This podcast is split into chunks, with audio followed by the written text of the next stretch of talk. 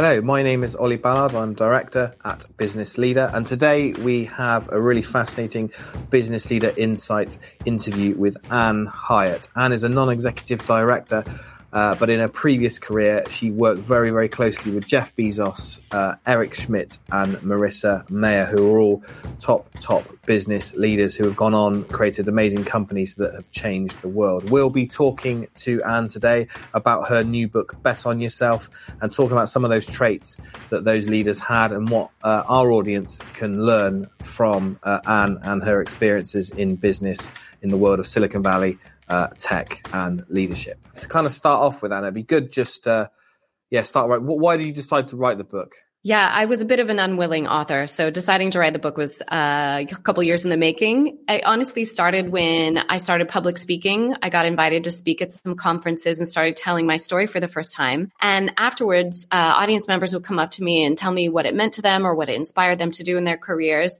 And they would say, please tell me you're writing a book. Please tell me you're writing this down. And I honestly thought that was just a nice thing you said to speakers. I didn't take it seriously for a couple of years. And then I really realized it was towards the end of my time at Google when I was contemplating really actually leaving after twelve years, that I felt the responsibility to kind of crystallize these best practices of these super performers I've worked with, translate these best practices for us normal people, and use my career as a case study to show anybody at any career stage that these principles and this playbook can apply to them as well. So that's really why I wrote it. I just felt like my career has been such a privileged business school working with some of the greatest minds of our generation. And that belongs in more heads than just mine. I want to inspire the next generation of entrepreneurs through these best practices. No, thanks, Ann. And, and on, on that point, though, those great leaders, you, you did start the book with the rather frank admission you nearly killed Jeff Bezos. Obviously, you clearly didn't because uh, uh, luckily he, he's, he's still with us. But um, I just want to kind of get an insight, and you do touch on it in the book. I mean, what, what did you kind of learn? I mean, that's a big question um, about these leaders and how they're how they're different, you know, Eric Schmidt, uh, Marissa uh, and Jeff. I mean, if you can just kind of touch on that. What I learned from that really, really stressful beginning to my career when I did almost kill Jeff Bezos was that even in very steep learning curves, when we're doing things that are far outside our current ability levels, even when you're having the wet, worst day of your professional life, sometimes that can give us the greatest learnings of our career. That was absolutely true for me of that day when I thought that I had not only killed Jeff, but therefore the entire company of Amazon. And what I really learned from Jeff was in his reaction to that day when we were finally on the to- uh, phone together after what was a very harrowing day for him. His reaction, instead of being upset with me or firing me or just passing his stress on to me, was he said uh, that he heard I was really good under pressure. And that really shifted our relationship with each other. It showed his maturity as a leader to identify somebody who went through something really difficult, asked the right questions, assembled the right asper- experts, and kept a cool head.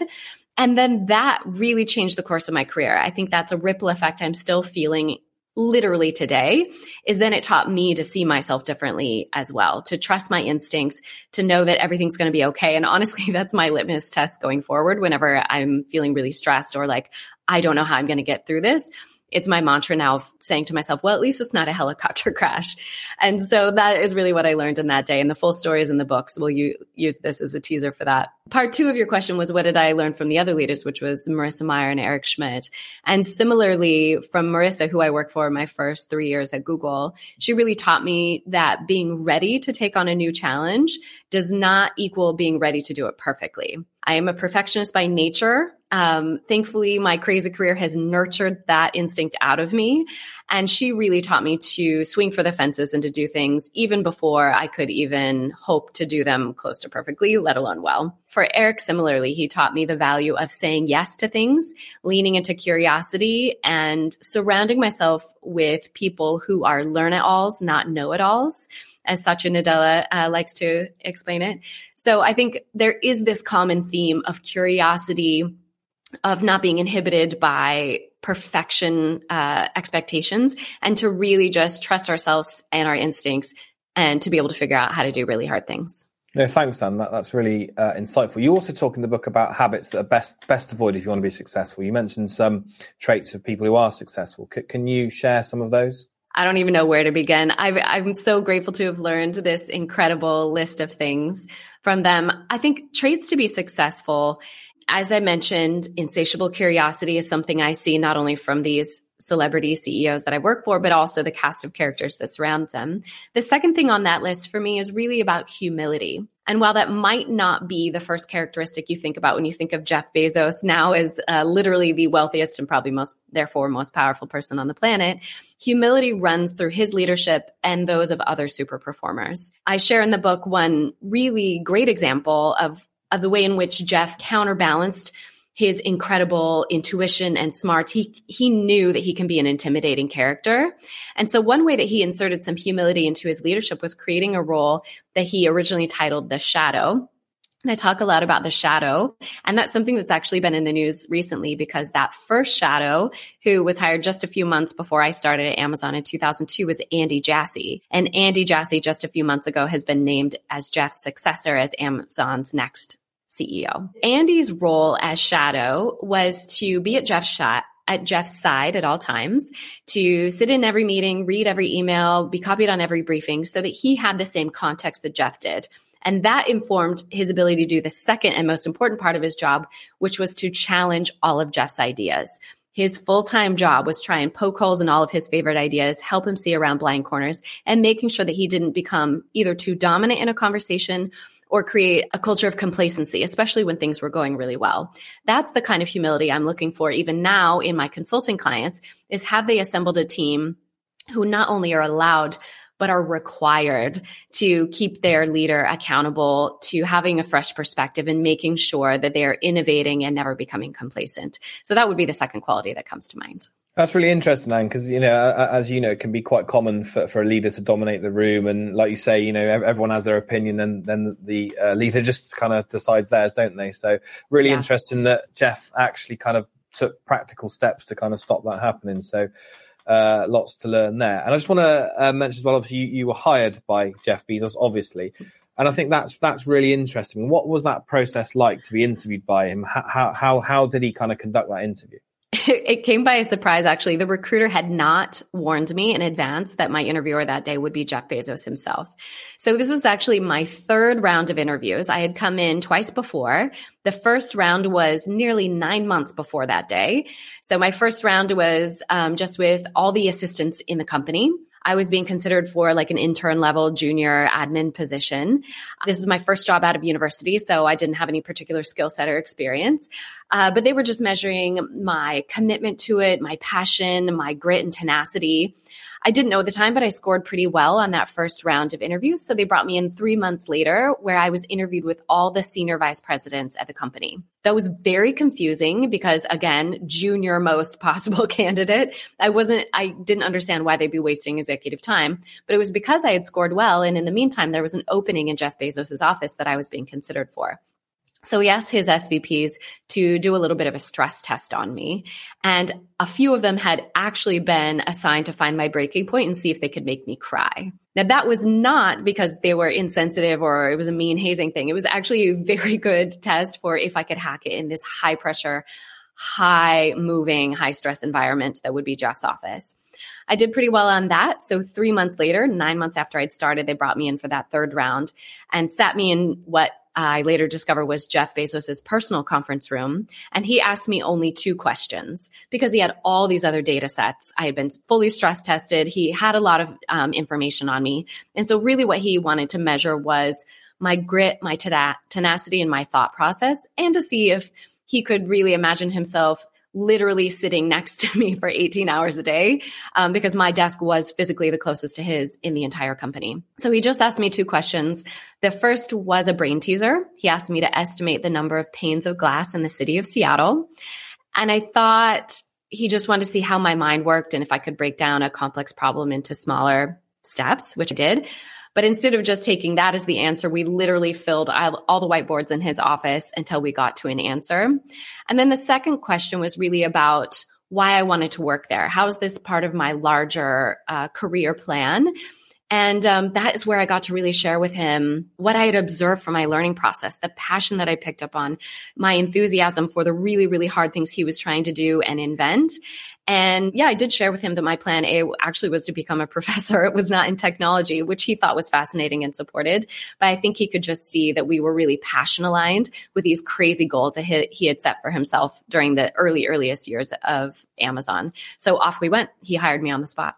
No, brilliant. I, I mean, that that is that that is the ultimate interview, isn't it, with uh, yeah. uh, uh, Jeff Bezos. So, well, uh, congratulations on getting the job, Anne. so, Thank uh, you. um, and yeah, what I mean, you mentioned you were in close quarters there with Jeff Bezos, and I think mm. people who watch this will be really interested to see is is there, you know, not not necessarily in those traits that you talked about earlier, but in his kind of day to day habits about, you know, when he ate or, or when he, you know, got up, and you know what. You know, mm-hmm. were there patterns which you can think, actually, that's what successful people do? I think that's such an important question. And while we look at Jeff and think of him as maybe this otherworldly, superhuman person, I do think that a lot of his his success comes from those seemingly small daily habits. So I noticed um, when he came into the office every morning, he always had three fully read newspapers under his arm, the New York Times, the Wall Street Journal, and the Seattle Times. And so I started doing the same because at this point, I had no idea what we were doing in tech. Tech was a very new space. I knew nothing about it. I hadn't studied that in university. So I started reading those uh, newspapers cover to cover. He was a voracious reader. He was always reading multiple books at a time, um, very, very just naturally curious.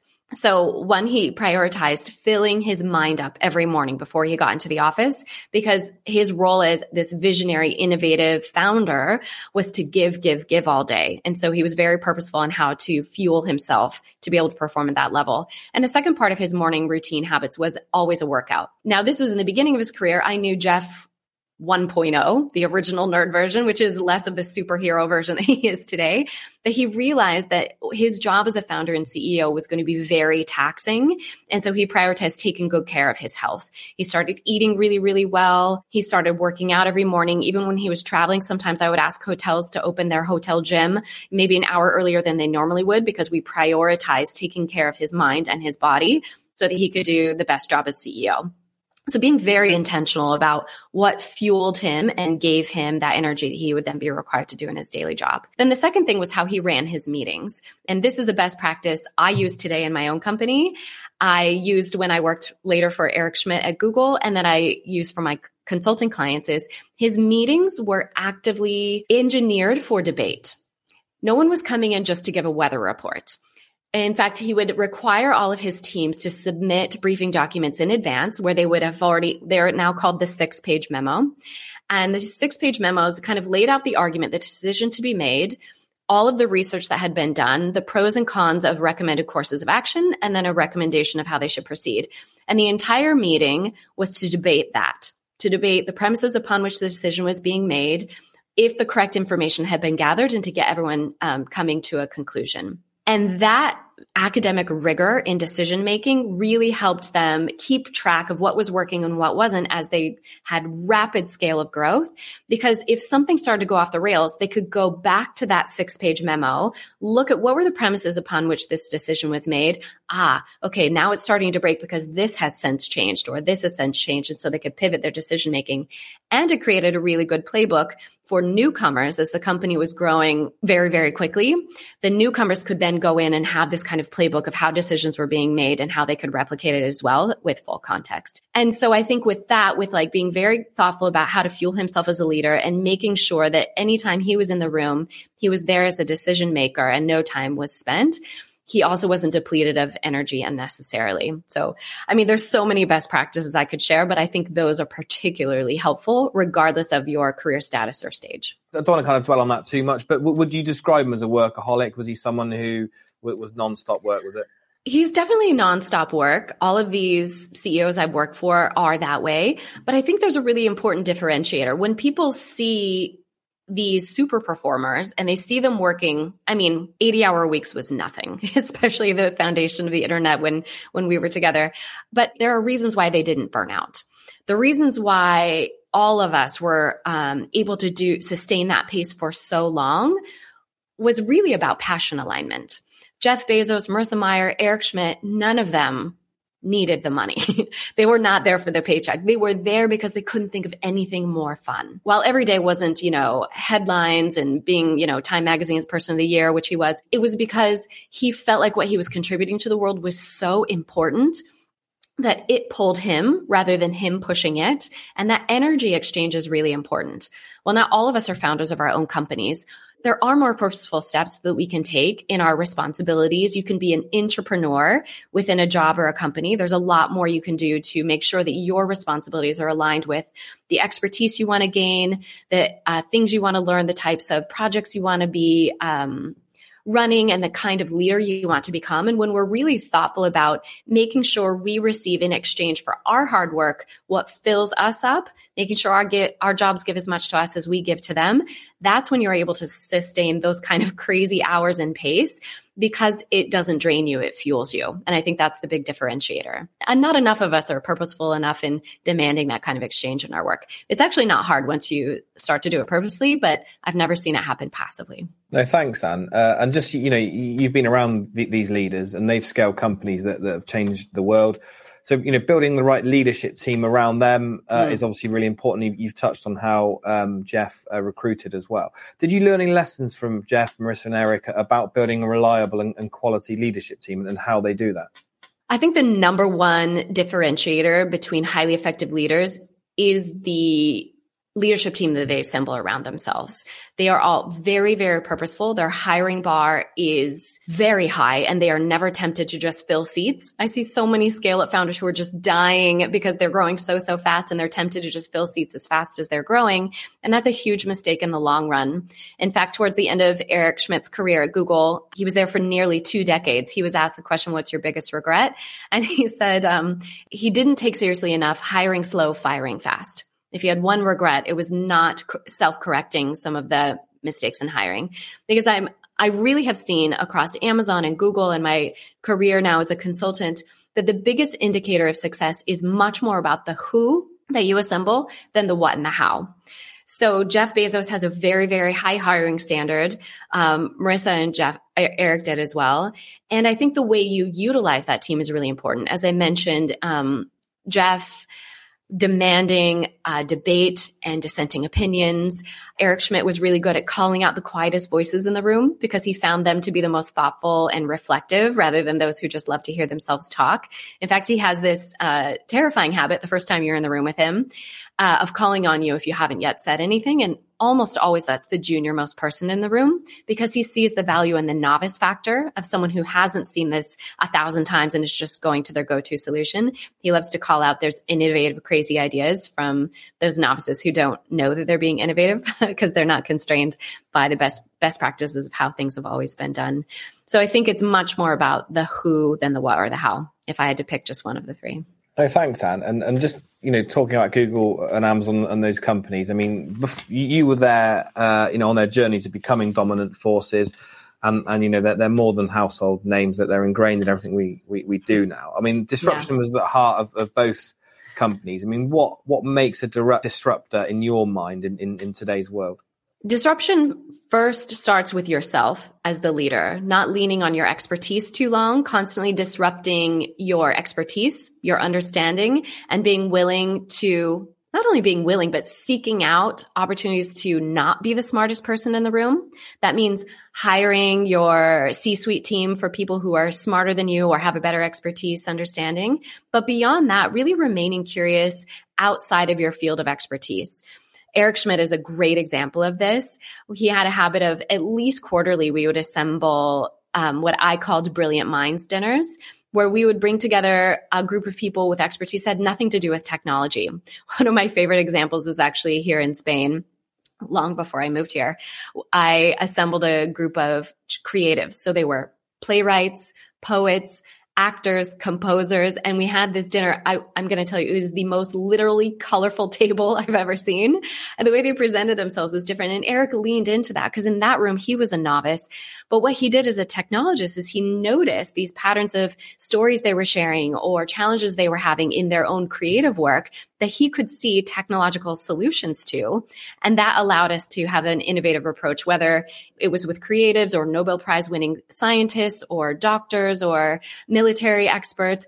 we really learned something from each of those groups, and it sparked some innovative ideas that we never would have had had we stayed in our little bubble of Silicon Valley. So actively pursuing and being in the rooms where you're not the smartest person at the table, where you're learning something brand new and you're really leaning into being a learn-it-all, that primes you to disrupt yourself before you become complacent and industry does it for you. I'd much rather be in the driver's seat of my own disruption than, um, you know, I think we're all reeling from those feelings of the pandemic. So the more we can put ourselves back in the driver's seat, the better. That's really interesting. And, you know, learning in the book, it's something you, you talk about a lot, and and and how uh, leaders continue, continue to learn. And another thing that you mentioned a lot is, is resilience. And I guess that's quite a kind of, it's quite a big term, and it means different things to different people. But how how can people become more resilient? I know that's maybe difficult, or is it just something that's in you and, and you can't kind of train? That is a tough question. I've actually been pondering a lot recently. Is this a nature or a nurture characteristic? I do think some people are naturally more resilient. And I do think that some of these super performers probably were born that way. I think Jeff was just born a very resilient person. In fact, this is a little known fact. If you type in relentless dot com, it redirects to Amazon. He bought that domain back in the uh, founding years of Amazon because he wanted to remind himself that that is a core characteristic that would um, lead to his success. But I am probably not, I wouldn't consider myself by nature a very resilient person. I really care. Like if somebody gives me critical feedback, I will never forget that. Like I internalize it. In my early youngest years, my my little Ann self would would um, let that hold me back, that fear of judgment. Thankfully, I've been nurtured out of that. I now have a very thick skin. I've survived some very intense environments. So here's hope to any of you out there who are, might be in the junior stage of your career where critical feedback hits really hard.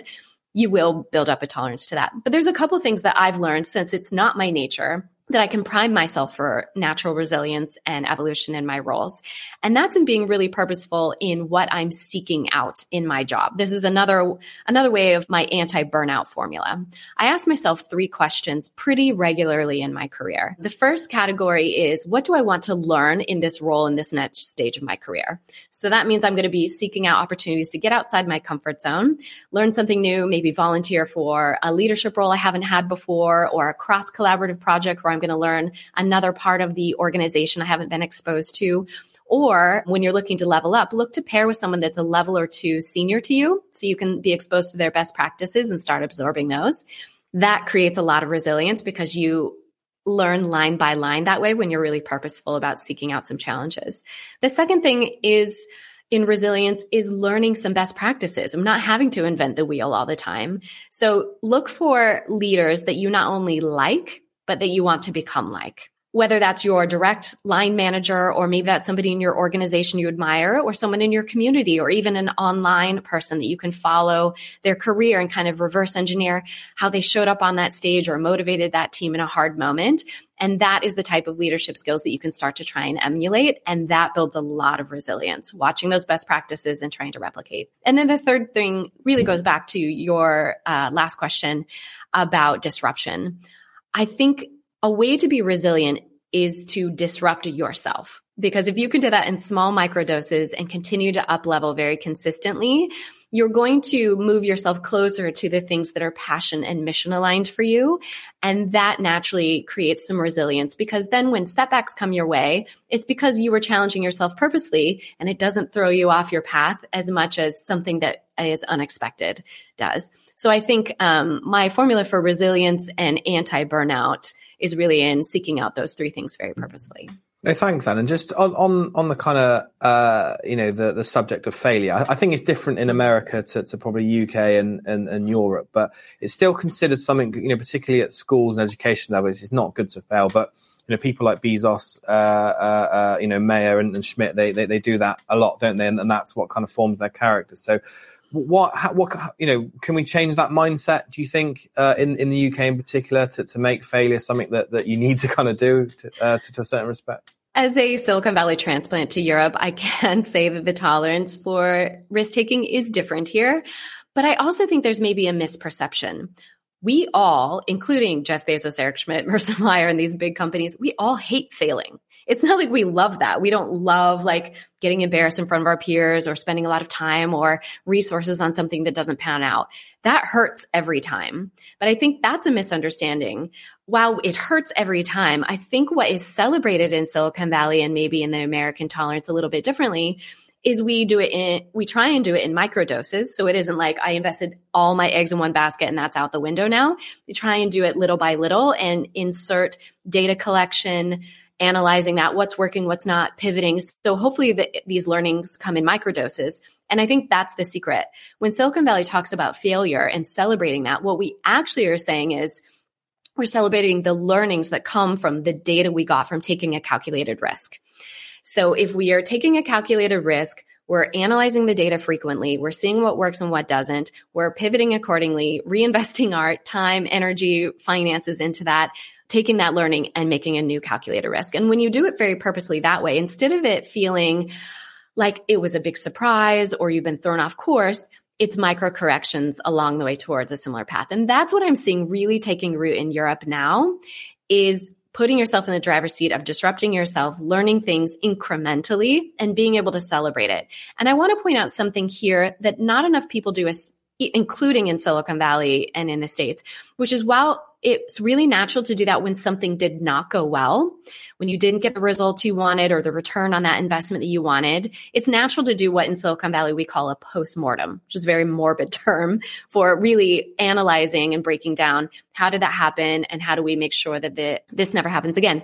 I want a pro tip here that I feel like doesn't get enough attention is doing that on your wins as well. Not only in your failures, but really dissect when something performs outside of your expectations. Take the time also to do a postmortem on that, break it down and be like, why was this exceptionally impactful? Why did we get the attention that we weren't expecting? Why did this resonate so much more with our clients, our users, our customers? And do that same thing of breaking it down into replicable steps so that you can cross-pollinate that across your organization or your projects or your big goals. And I think that's a big part of this failure formula is actually celebrating learnings, whether good or bad. A couple of other things that, that I picked up from the book that, that yeah, just uh, uh, sort of uh, smaller sides. I mean, what, what, why did you d- decide to go for Scandinavian studies? It was just, it was just something that kind of, I, I, I did wonder. It was, uh... It does seem out of left field, doesn't it? Yeah. I studied uh, international studies in undergrad. I gravitated towards European studies because it was a really interesting time in the world. They, this was right about the time when they were preparing to launch the euro. And so I thought it was a really interesting economics example of how the world is so interconnected. So I think a lot of it originally was around this rare occurrence of creating a global new currency that kind of pulled me into European studies in general. Then I'm uh, Scandinavian by heritage. My family's from Sweden and Denmark. And so as part of my international studies program, we were required to speak two foreign languages, uh, which I know is common here in Europe, but not for Americans. So I ended up studying abroad, and I, because of my heritage, I went to Sweden. I lived there for two years during undergrad, and I really fell in love with it. So that was my first time living abroad, learning a foreign language, being exposed to a completely different political system or culture. And then um, now living in Spain later, it's this nice full circle moment to be back in Europe. But uh, that's really why. I just felt like a blood connection to it. It was kind of part of my studies. And then when I, after I left Amazon and did my PhD, I really focused on that because it was a big part of the dialogue in the world at the time. I was studying effects of membership in the European Union on social democratic states. And honestly, if I'd stayed with my plan A to be a professor, it was actually a really topical area of expertise at the moment, but my plan B worked out pretty well also. You mentioned obviously in the book as well, you, you met Shimon Peres um, through your mm. work, and that had a kind of profound uh, impact on you. What, why, uh, in, in, in, in what way, Anne? There were two things that happened that day that were really important for my long-term career development. One was that was the first time I was invited into a meeting like that.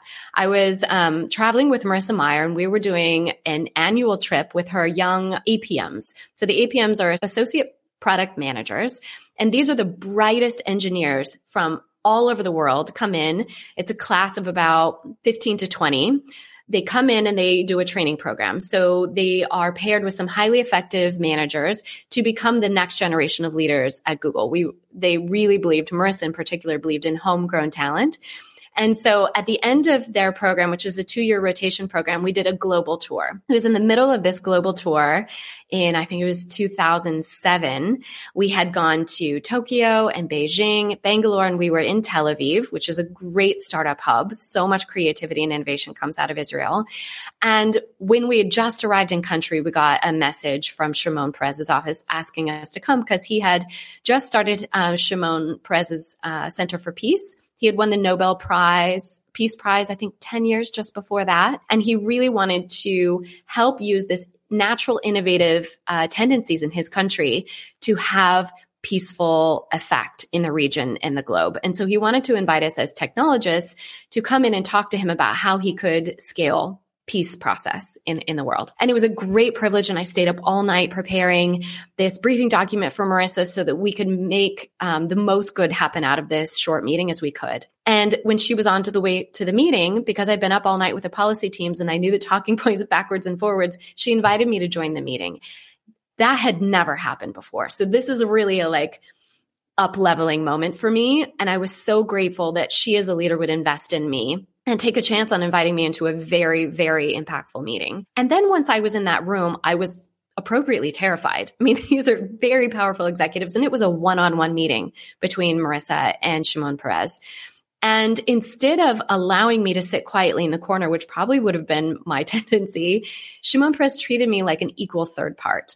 He would ask me questions. He was very insightful when we would ask questions or share something we were doing. He had this incredible ability to up-level our comments and our questions into something that just felt otherworldly. I mean, he just has such a gift for words and such a peaceful presence. And so I learned something from Marissa and investing in me as a junior employee and seeing some enthusiasm and talent on my part that could be utilized, and him as a leader of really appreciating the perspectives of everyone in the room. And that is something I hope I will pay forward through the rest of my career um, to emulate those best practices. No, thanks, uh, Anne. And yeah, I mean, th- those were my questions. I-, I guess to finish off, it would be good just to say, you know, why why should people come and uh, read your book? Uh, we have it here. Um, and yeah, just uh, uh, uh, uh, just a-, a conclusion there, please, Anne. Oli, thank you so much for this interview. It means a lot to me to share this with your community. I, I what I really hope resonates is that everyone, no matter your stage of your career, there are things that we can do to empower ourselves to make our dreams come true. I started my career in two thousand two, just after the dot-com bust in Seattle, which was a very tech-heavy city. It seemed on the outside that all opportunities had evaporated overnight. When I was getting ready to graduate, I sent out fifty, probably one hundred resumes and didn't get a single call back at first. There might be someone out there listening who feels that way, who feels like your plan A has disappeared because of the pandemic and because of some tightening of the belts or, you know, global chaos. I'm here to tell you that maybe that's the best thing that could ever happen to you, which was the case for me. Maybe it will force you to think creatively about what you want to contribute to the world and, and try out a job title or an industry you hadn't yet considered. The second is for those who are really looking to up level. Maybe you're trying to get your big, uh, your big break, take on a leadership role you haven't had before, get that big client account. That happened to me in two thousand eight. I was at Google. I'd been there for almost three years. I was looking for my first leader, leadership opportunities when the two thousand eight economic crisis happened. And even at Google, tightening of the belt. And I felt like that um, opportunity disappeared for me. But it really required me to up level, to get more creative with my contributions, and to be more mindful about how I could measure my contributions and prove its value in a way that I probably wouldn't have dug into earlier. And then the third category of reader I really had in mind in writing this book was people who are in those leadership positions, whether maybe you've taken a chance and you've converted your side hustle into your main hustle, or you are the C E O or leader of your team or organization. How can you channel that into making sure you don't burn yourself out? And how can you really empower the team around you to also be very mission, vision, and passion aligned so that you all can have this longevity of returns on what really matters to you most? I think that the greatest silver lining I'm seeing post-pandemic is this realignment to mission-driven teams. People are being very choosy where they spend their dollars. They're being very choosy about where they spend their time, their influence, and their resources. And I love to see like-minded people coming together to make really impactful changes in their communities, their families, and in their companies. And so I really hope that that's what stands out in this book is there are some playbooks from, yes, super performers, but they are applicable to you. This book just uses my career as a case study to prove to you that it can be uh, adopted by literally anyone. Um, I know that sometimes when we look at Jeff Bezos and Eric Schmidt and Amazon and Google, it can feel like it doesn't apply to us. But this book hopefully will prove to you that it does. And there are some best practices that can really accelerate your impact today.